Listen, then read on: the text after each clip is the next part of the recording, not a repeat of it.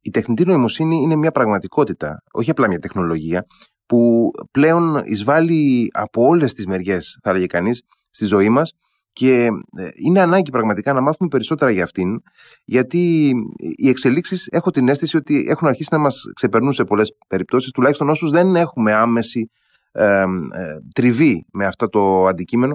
Θα προσπαθήσουμε απόψε να κάνουμε μια εισαγωγή πραγματικά μια εισαγωγή σε αυτόν τον τομέα, σε αυτόν τον κόσμο της τεχνητής νοημοσύνης. Θα συζητήσουμε με τον ε, Γιώργο Πεκιαρίδη, ο οποίος είναι, πληροφορι... είναι ε, ε, προγραμματιστής, συγγνώμη, είναι προγραμματιστής και ασχολείται με την ανάπτυξη της καινοτομίας στον χώρο των υπολογιστικών συστημάτων και της τεχνητής νοημοσύνης στην Ελλάδα και το Ηνωμένο Βασίλειο. Καλησπέρα κύριε Πεκιαρίδη. Καλησπέρα, καλησπέρα κύριε Χαραλαμπή. Τι κάνετε; Καλά εσείς; Μια χαρά να, να ξεκινήσω κάνοντας ένα ε, ενδεχομένως και αφελές ερώτημα, αλλά ε, ίσως μας βοηθήσει να βάλουμε μια βάση. Τι είναι αυτό ε, στο οποίο αναφερόμαστε ως τεχνητή νοημοσύνη τελικά; Α, είναι πάρα πολύ καλή η ερώτησή σας και είναι πολύ σημαντικό να κατανοήσουμε όλοι τι είναι αυτό που ονομάζεται τεχνητή νοημοσύνη. Καταρχάς να πούμε ότι ο όρος τεχνητή νοημοσύνη είναι αρκετά παλιός, δηλαδή το, ε, πρώτη φορά αναφέρθηκε το 1956 ένα workshop στο κολέγιο Dartmouth στην Αμερική. Και στην ουσία υπήρχαν κάποιοι επιστήμονες εκεί οι οποίοι σκέφτηκαν το εξής πώς μπορούμε να αναπαραστήσουμε αυτό που κάνει ο ανθρώπινος εγκέφαλος χρησιμοποιώντας μαθηματικά.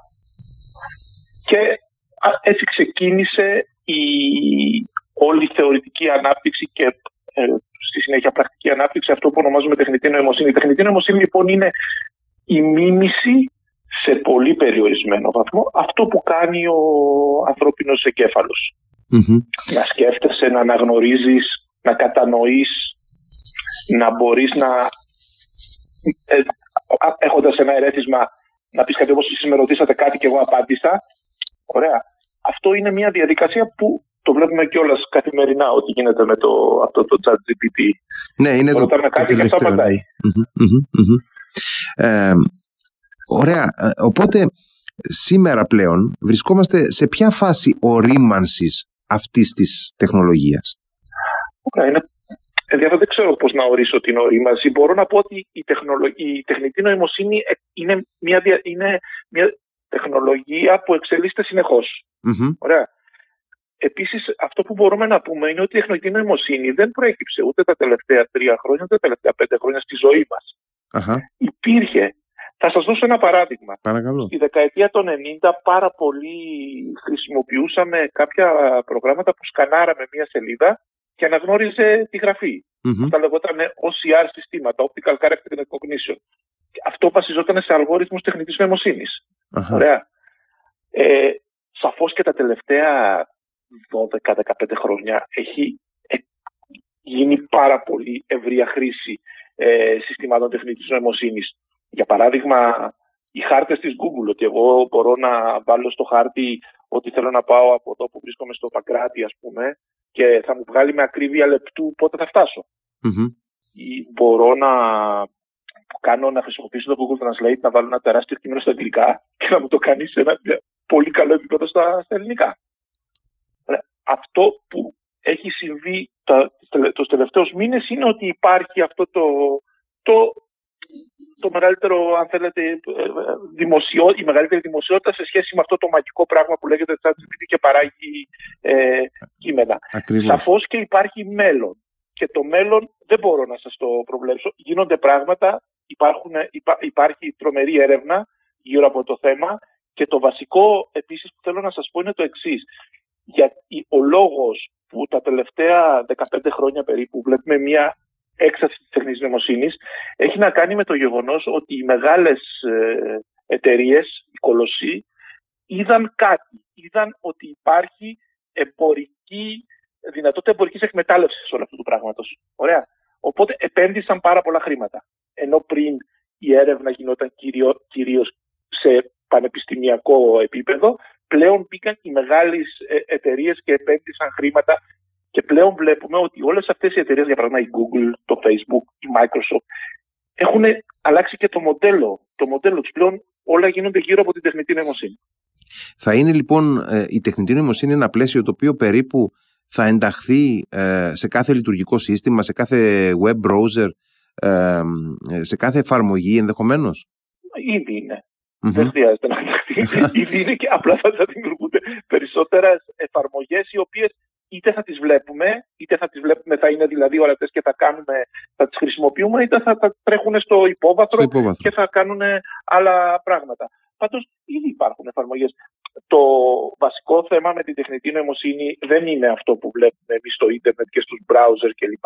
Το βασικό θέμα με την τεχνητή νοημοσύνη είναι ότι η τεχνητή νοημοσύνη αυτή τη στιγμή ο τομέας που έχει τη μεγαλύτερη επίδραση είναι ο τομέας της υγείας.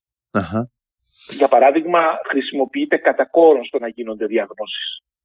Τεχνητή νοημοσύνη σχεδίασε και τα εμβόλια αυτά που κάναμε για τον κορονοϊό πάρα πολύ γρήγορα ο χρόνος που χρειάστηκε ήταν να γίνουν κλινικές δοκιμές και να διασφαλιστεί η δυνατότητα του να ε, μπορέσουμε να, ε, να τεστάρουμε ότι δεν είναι επιβλαβή για, για, για μας, αλλά το, το, όταν αποκωδικοποιήθηκε το DNA του ιού, ένα σύστημα τεχνητής νοημοσύνης το πήρε και σχεδίασε αυτό που mm-hmm. εμείς λέμε σήμερα εμβόλιο. Ο τομέας της υγείας είναι τεράστιος, όπως επίσης και πολλοί άλλοι τομείς, όπως η, ο, ο τομέας της πληροφορικής, ο τομέας της, ε, των μεταφορών. Άρα αυτό που εμείς βλέπουμε στο ίντερνετ και ε, χρησιμοποιούμε είναι ένα πολύ μικρό κομμάτι αυτό που, είναι, ε, που ονομάζεται τεχνητή νοημοσύνη. Ε, επειδή αναφερθήκατε στον χώρο της υγείας, να, να πω ότι για παράδειγμα έχει κατ' επανάληψη γραφτεί ε, από άλλους ως κάτι αναμενόμενο και θετικό, από άλλους κάτι ως ε, προϊόν, ε, κάτι που μπορεί να προκαλεί ανησυχία εν πάση περιπτώσει, ότι μπορεί στο μέλλον ε, να δημιουργείται μια μέσω συστημάτων τεχνητής νοημοσύνης μια προσωποποιημένη εκτίμηση για την υγεία και την προοπτική βιωσιμότητας ενός ατόμου, κάτι το οποίο θα έχει επιπτώσεις στην, ενδεχομένως στην πρόσληψή του σε μια εργασία ή στην, στο κόστος της ασφάλισής του κτλ.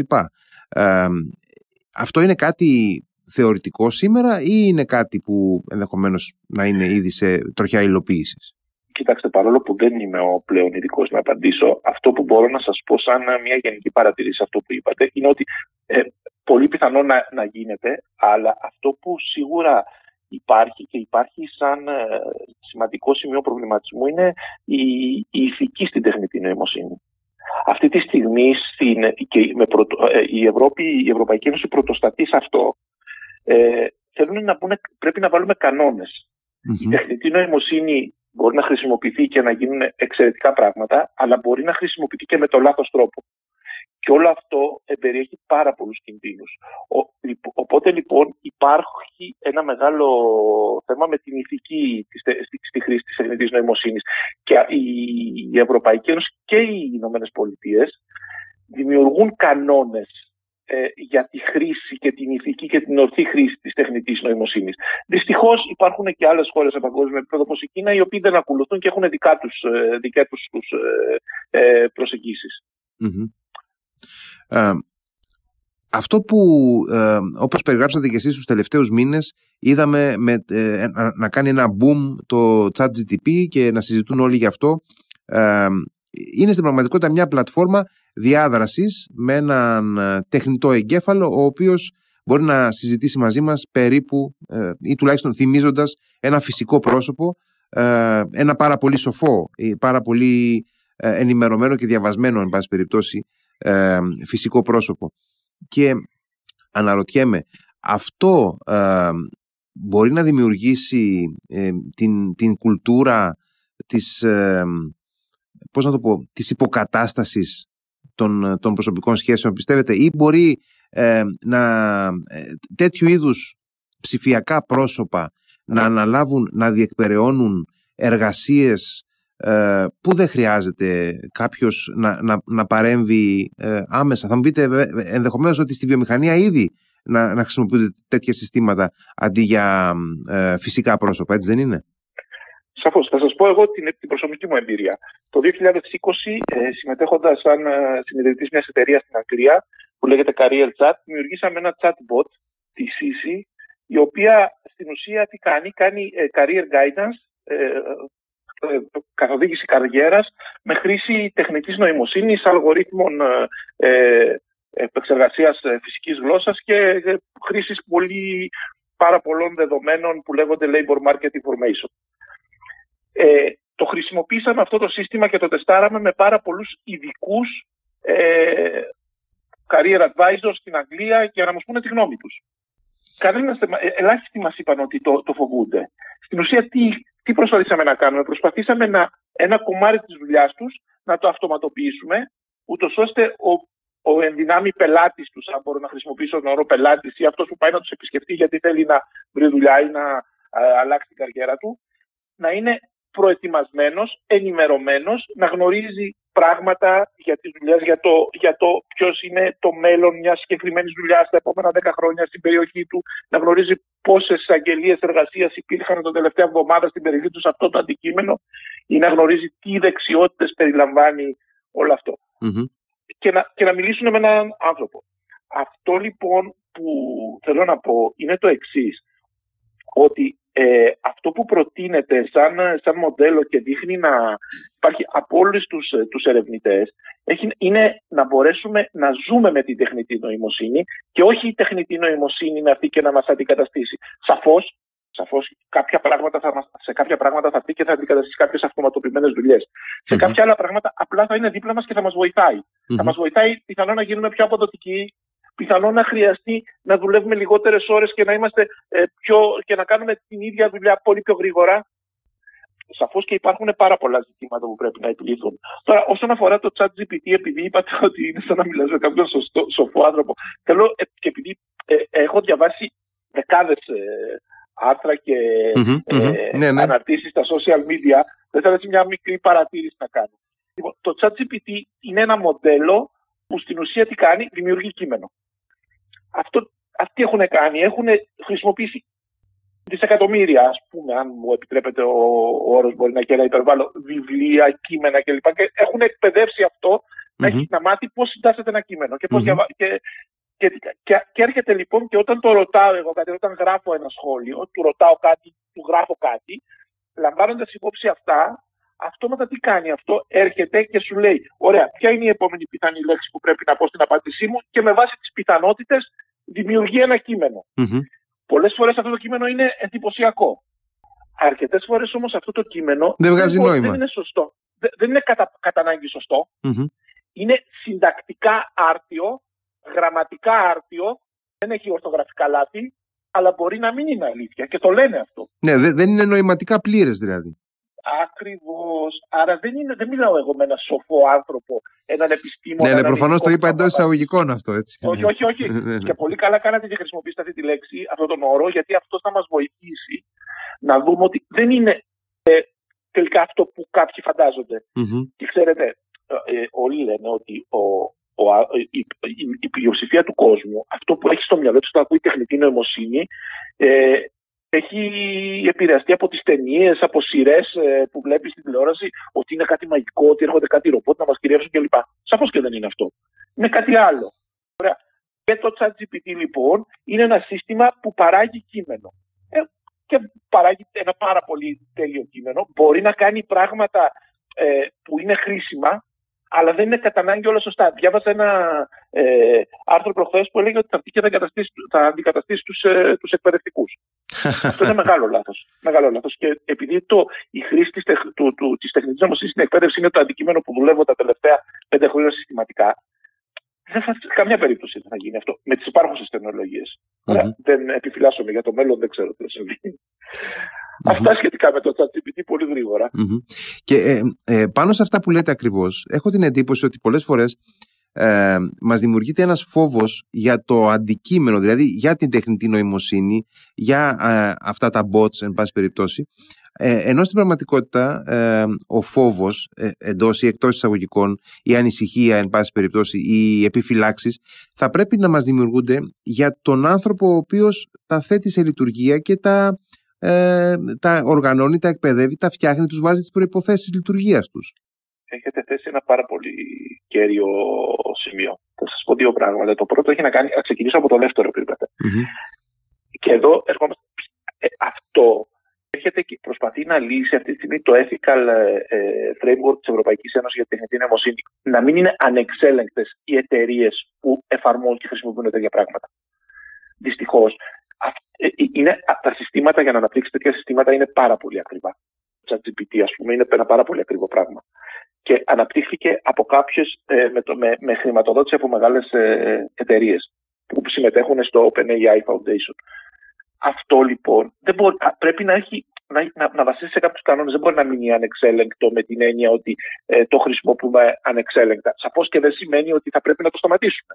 Βέβαια, συστήματα λοιπόν αυτής της μορφής πρέπει, αυτοί που, πρέπει όλοι αυτοί που τα εφαρμόζουν να ακολουθούν συγκεκριμένους κανόνες. Θα δώσω μια αναλογία, αν είναι δόκιμη, mm-hmm. όπως όταν ένα φάρμακο ε, δίνεται στο κοινό, ε, πρέπει να πληρεί κάποιους κανόνες. Mm-hmm σαφώς και υπερβάλλω αυτή τη στιγμή. Αντίστοιχα, ένα τέτοιο σύστημα θα πρέπει να πληρεί κάποιους κανόνες για να είναι δημόσια προσβάσιμο, να χρησιμοποιείται. Ξέρετε, υπάρχει ένα τεράστιο ζήτημα αυτή τη στιγμή, περισσότερο στην Αμερική και λιγότερο στην Ευρώπη, που έχει να κάνει με τα συστήματα που κάνουν αυτόματα προσλήψεις. Που διαβάζουν βιογραφικά, uh-huh. συστήματα τεχνητής νοημοσύνης, τα οποία κάνουν σημαντικά λάθη. Αυτό που λέμε bias, ε, προκατάληψη. Γιατί δεν έχουν εκπαιδευτεί σωστά με τα σωστά δεδομένα και από τη στιγμή που δεν έχουν εκπαιδευτεί με τα σωστά δεδομένα, μπορεί να δημιουργήσει ένα πρόβλημα. Υπάρχουν παραδείγματα, ας πούμε, που απορρίπταν αιτήσεις ανθρώπων με ειδικές ανάγκες. Γιατί ποτέ στα δεδομένα τους δεν είχαν βάλει ότι κάποιος μπορεί να ξέρει κάτι πολύ καλά και να είναι με ειδικές ανάγκες. Ή και διάφορα άλλα για να μην mm-hmm. τρώω το χρόνο σας. Θέλω να πω ότι όλα αυτά τα συστήματα λοιπόν θα πρέπει να, να, να, να δίνονται στο κοινό με πολύ μεγάλη προσοχή και με βάση ε, συγκεκριμένους ε, κανόνες. Ε, Τώρα, θυμίστε μου λίγο το πρώτο ερώτημα, δεν θυμάμαι στο δεύτερο, αλλά ξέρω το πρώτο. Ε, όχι, ε, ε, ε, ουσιαστικά ήταν μια εισαγωγή για να πω αυτό ακριβώς, ότι πρέπει να, ε, να αναζητούμε τον άνθρωπο πίσω από το σύστημα. Δηλαδή δεν, δεν έχει νόημα να μας φοβίζει το σύστημα όταν είναι άνθρωποι αυτοί οι οποίοι το έχουν σετάρει, το έχουν φτιάξει. Αυτό. Πολύ ωραία. Και, και εδώ να συμπληρώσω, να συμπληρώσω, αυτό είναι το πρώτο σχόλιο που θέλω να κάνω για το πρώτο σχόλιο σας. Εδώ έρχεται και έχουμε μια μεγάλη πρόκληση για τον, ε, για τον τομέα της εκπαίδευσης σε όλα τα επίπεδα. Από το σχολείο μέχρι και τον, ε, την διαβίου μάθηση κλπ. Είναι πώς θα διδάξουμε τον κόσμο τι είναι αυτό. Τι σημαίνει τεχνητή νοημοσύνη που έρχεται με φόρα. Έρχεται και μπαίνει κάθε μέρα στη ζωή μας δηλαδή, ε, και είναι ένα αντικείμενο στο οποίο δουλεύω σε δύο διαφορετικά project, πώς μπορούμε να, να βοηθήσουμε τους εκπαιδευτικούς, οι οποίοι πολύ λογικά είναι να μην ξέρουν ούτε οι ίδιοι άνθρωποι αυτό το πράγμα, δεν ξέρουν να το εξηγήσουν, πώς θα τους βοηθήσουμε να δουν και να εξηγήσουν στους μαθητές όλων των βαθμίδων και όλων των ηλικιών, εξαιρώ το πανεπιστήμιο γιατί εκεί είναι μια ειδική περίπτωση, να βοηθήσουν να, να κατανοήσουν τι είναι αυτό και τι επίδραση θα έχει στη ζωή τους και τι επίδραση θα έχει στη δουλειά τους είναι πάρα πολύ σημαντικό αυτό που λέτε, γιατί καταρχάς υπάρχει ε, οπωσδήποτε το, το εξειδικευμένο κομμάτι της εκπαίδευσης, δηλαδή οι άνθρωποι οι οποίοι εκπαιδεύονται ε, ούτως ή άλλως για να σχεδιάζουν, να κατασκευάζουν, να θέτουν σε λειτουργία τέτοια συστήματα, αλλά αυτό αφορά ε, εξειδικευμένα τμήματα στα πανεπιστήμια κλπ.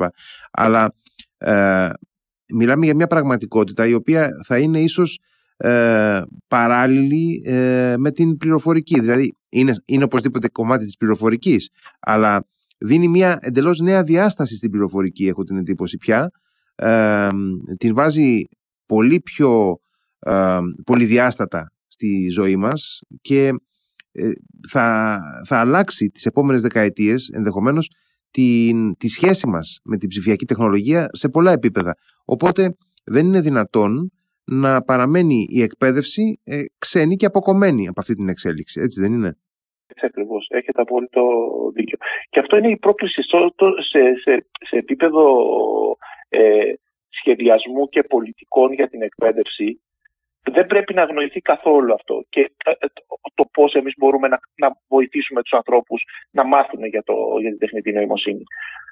Και ήδη, ήδη πιστεύω ότι έχουμε αργήσει και δεν μιλάω μόνο για την Ελλάδα, μιλάω για όλη την Ευρώπη. Δουλεύω σε αρκετά project με, πολλούς, με πολλές ευρωπαϊκές Ήδη υπάρχει μια μεγάλη καθυστέρηση. Και ξέρετε, επίσης υπάρχει και κάτι άλλο σε αυτό το κομμάτι. Έχω, έχει να κάνει με τις, στις νέες δεξιότητες που θα απαιτηθούν στην τεχνητή νοημοσύνη. Ε, για παράδειγμα, θα προκύψουν κάποιες, ε, θα, θα, θα, θα υποκύψουν εφαρμογές τεχνητής νοημοσύνης που θα αντικαταστήσουν κάποιο μέρος της δουλειάς μας και εκεί θα χρειαστεί κάποιοι να αποκτήσουν νέες δεξιότητες για να κάνουν νέα πράγματα. Η εκπαίδευση λοιπόν είναι ένας τομέας που είναι πάρα πάρα πολύ κρίσιμος για το, για το μέλλον. Όπως επίσης υπάρχει και το άλλο πιθανόν, το επάγγελμα που θα κάνει εμένα η κόρη μου είναι 12,5. Αν με ρωτήσετε τι δουλειά θα κάνει, θα σας πω ότι πολύ πιθανό να μην έχει εφευρεθεί η δουλειά της ακόμα. Φοβερό. Είναι πάρα πολύ πιθανό αυτό. Είναι πάρα πολύ πιθανό αυτό. Δεν το ξέρουμε.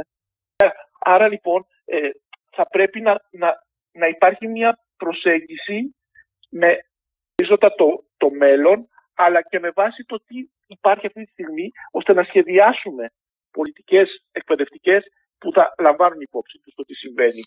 Γιατί έρχεται, η τεχνητή νοημοσύνη δεν θα επηρεάσει μόνο, ξέρετε, μικρά κομμάτια. Είναι τόσο μεγάλο σαν, σαν concept που θα επηρεάσει πάρα πολλές παραμέτρους και της επαγγελματικής και της προσωπικής μας ζωής. Είχα διαβάσει ε, σε ένα άρθρο σχετικά με τις ανάγκες ε, των, των παιδιών για τον 21ο αιώνα ότι είναι πάρα πολύ σημαντικό να μάθουμε στα παιδιά που μεγαλώνουν σήμερα να μην σταματήσουν ποτέ να μαθαίνουν. Γιατί η, η γνώση θα αναπροσαρμόζεται με τέτοιους τρόπους ε, και η επαγγελματική γνώση και η, ε, η γνώση θα αναπροσαρμόζεται με τέτοιους τρόπους ε, που δεν θα, θα είναι εκτός τόπου και χρόνου πια το σύστημα ότι ε, τελειώνω το σχολείο, ε, πάω στο πανεπιστήμιο ή κάνω μια επαγγελματική σχολή, μαθαίνω κάτι και δουλεύω πάνω σε αυτό σε όλη μου τη ζωή. Οι άνθρωποι θα, θα λειτουργούν με, με διαφορετικούς τρόπους ε, στο μέλλον. Οπότε είναι σημαντικό να μάθουμε τα παιδιά να, να συνεχίσουν πάντα να μαθαίνουν. Ε, πιστεύετε ότι ισχύει αυτό; Σα, σαφέστατα και ισχύει. Θα σας πω τη σημερινή μου εμπειρία. Σήμερα το πρωί που είχα ένα meeting και, ε, σχετικά με τη χρήση και την εφαρμογή συστημάτων micro-credentials στον κατασκευαστικό τομέα για να υποστηρίζουν την πράσινη μετάβαση. Ξέρετε τι σημαίνει micro-credentials; Micro-credentials σημαίνει πολύ μικρές πιστοποιήσεις κάποιων πολύ εξειδικευμένων οι οποίες είναι πέραν από το πτυχίο μου, πέραν από την εμπειρία μου, χρειαστεί να αυτό και να κάνω αυτό. Και αυτό αυτή τη στιγμή το micro-credentials είναι μια βασική προτεραιότητα της Ευρωπαϊκής Ένωσης επειδή τα πράγματα όπως σωστά αναφέρατε εξελίσσονται με ραγδαίους ρυθμούς και θα χρειαστεί να αποκτώ πολύ συγκεκριμένη γνώση συνεχώς στη ζωή μου να έρθω και να την πιστοποιήσω όποτε είναι δυνατόν αυτή τη γνώση για να μπορέσω να, μπορέσω να τη χρησιμοποιήσω για, να, για, την, για την εργασία μου. Μην παρεξηγηθώ. Δεν θα έρθουμε να πούμε ότι τέλος τα πανεπιστήμια. Oh, προφανώς όχι. όχι. Ε, θα υπάρχουν. Απλά λέω ότι θα πρέπει να είμαστε, όπως είπατε σωστά, σε μια διαδικασία συνεχώς που θα πρέπει να πιστοποιούμε την καινούργια μας γνώση, την πολύ στοχευμένη για κάτι πολύ συγκεκριμένο. Θα σας πω πούμε, ένα καινούριο skill που έμαθα την περασμένη εβδομάδα. Λέγεται prompt crafting, το οποίο σε ελεύθερη μετάφραση σημαίνει να μπορώ να κάνω τις σωστές ερωτήσεις στο chat GPT για να παίρνω τις κατάλληλες απαντήσεις. Α, εντυπωσιακό αυτό. Σκε, σκεφτείτε το όμως.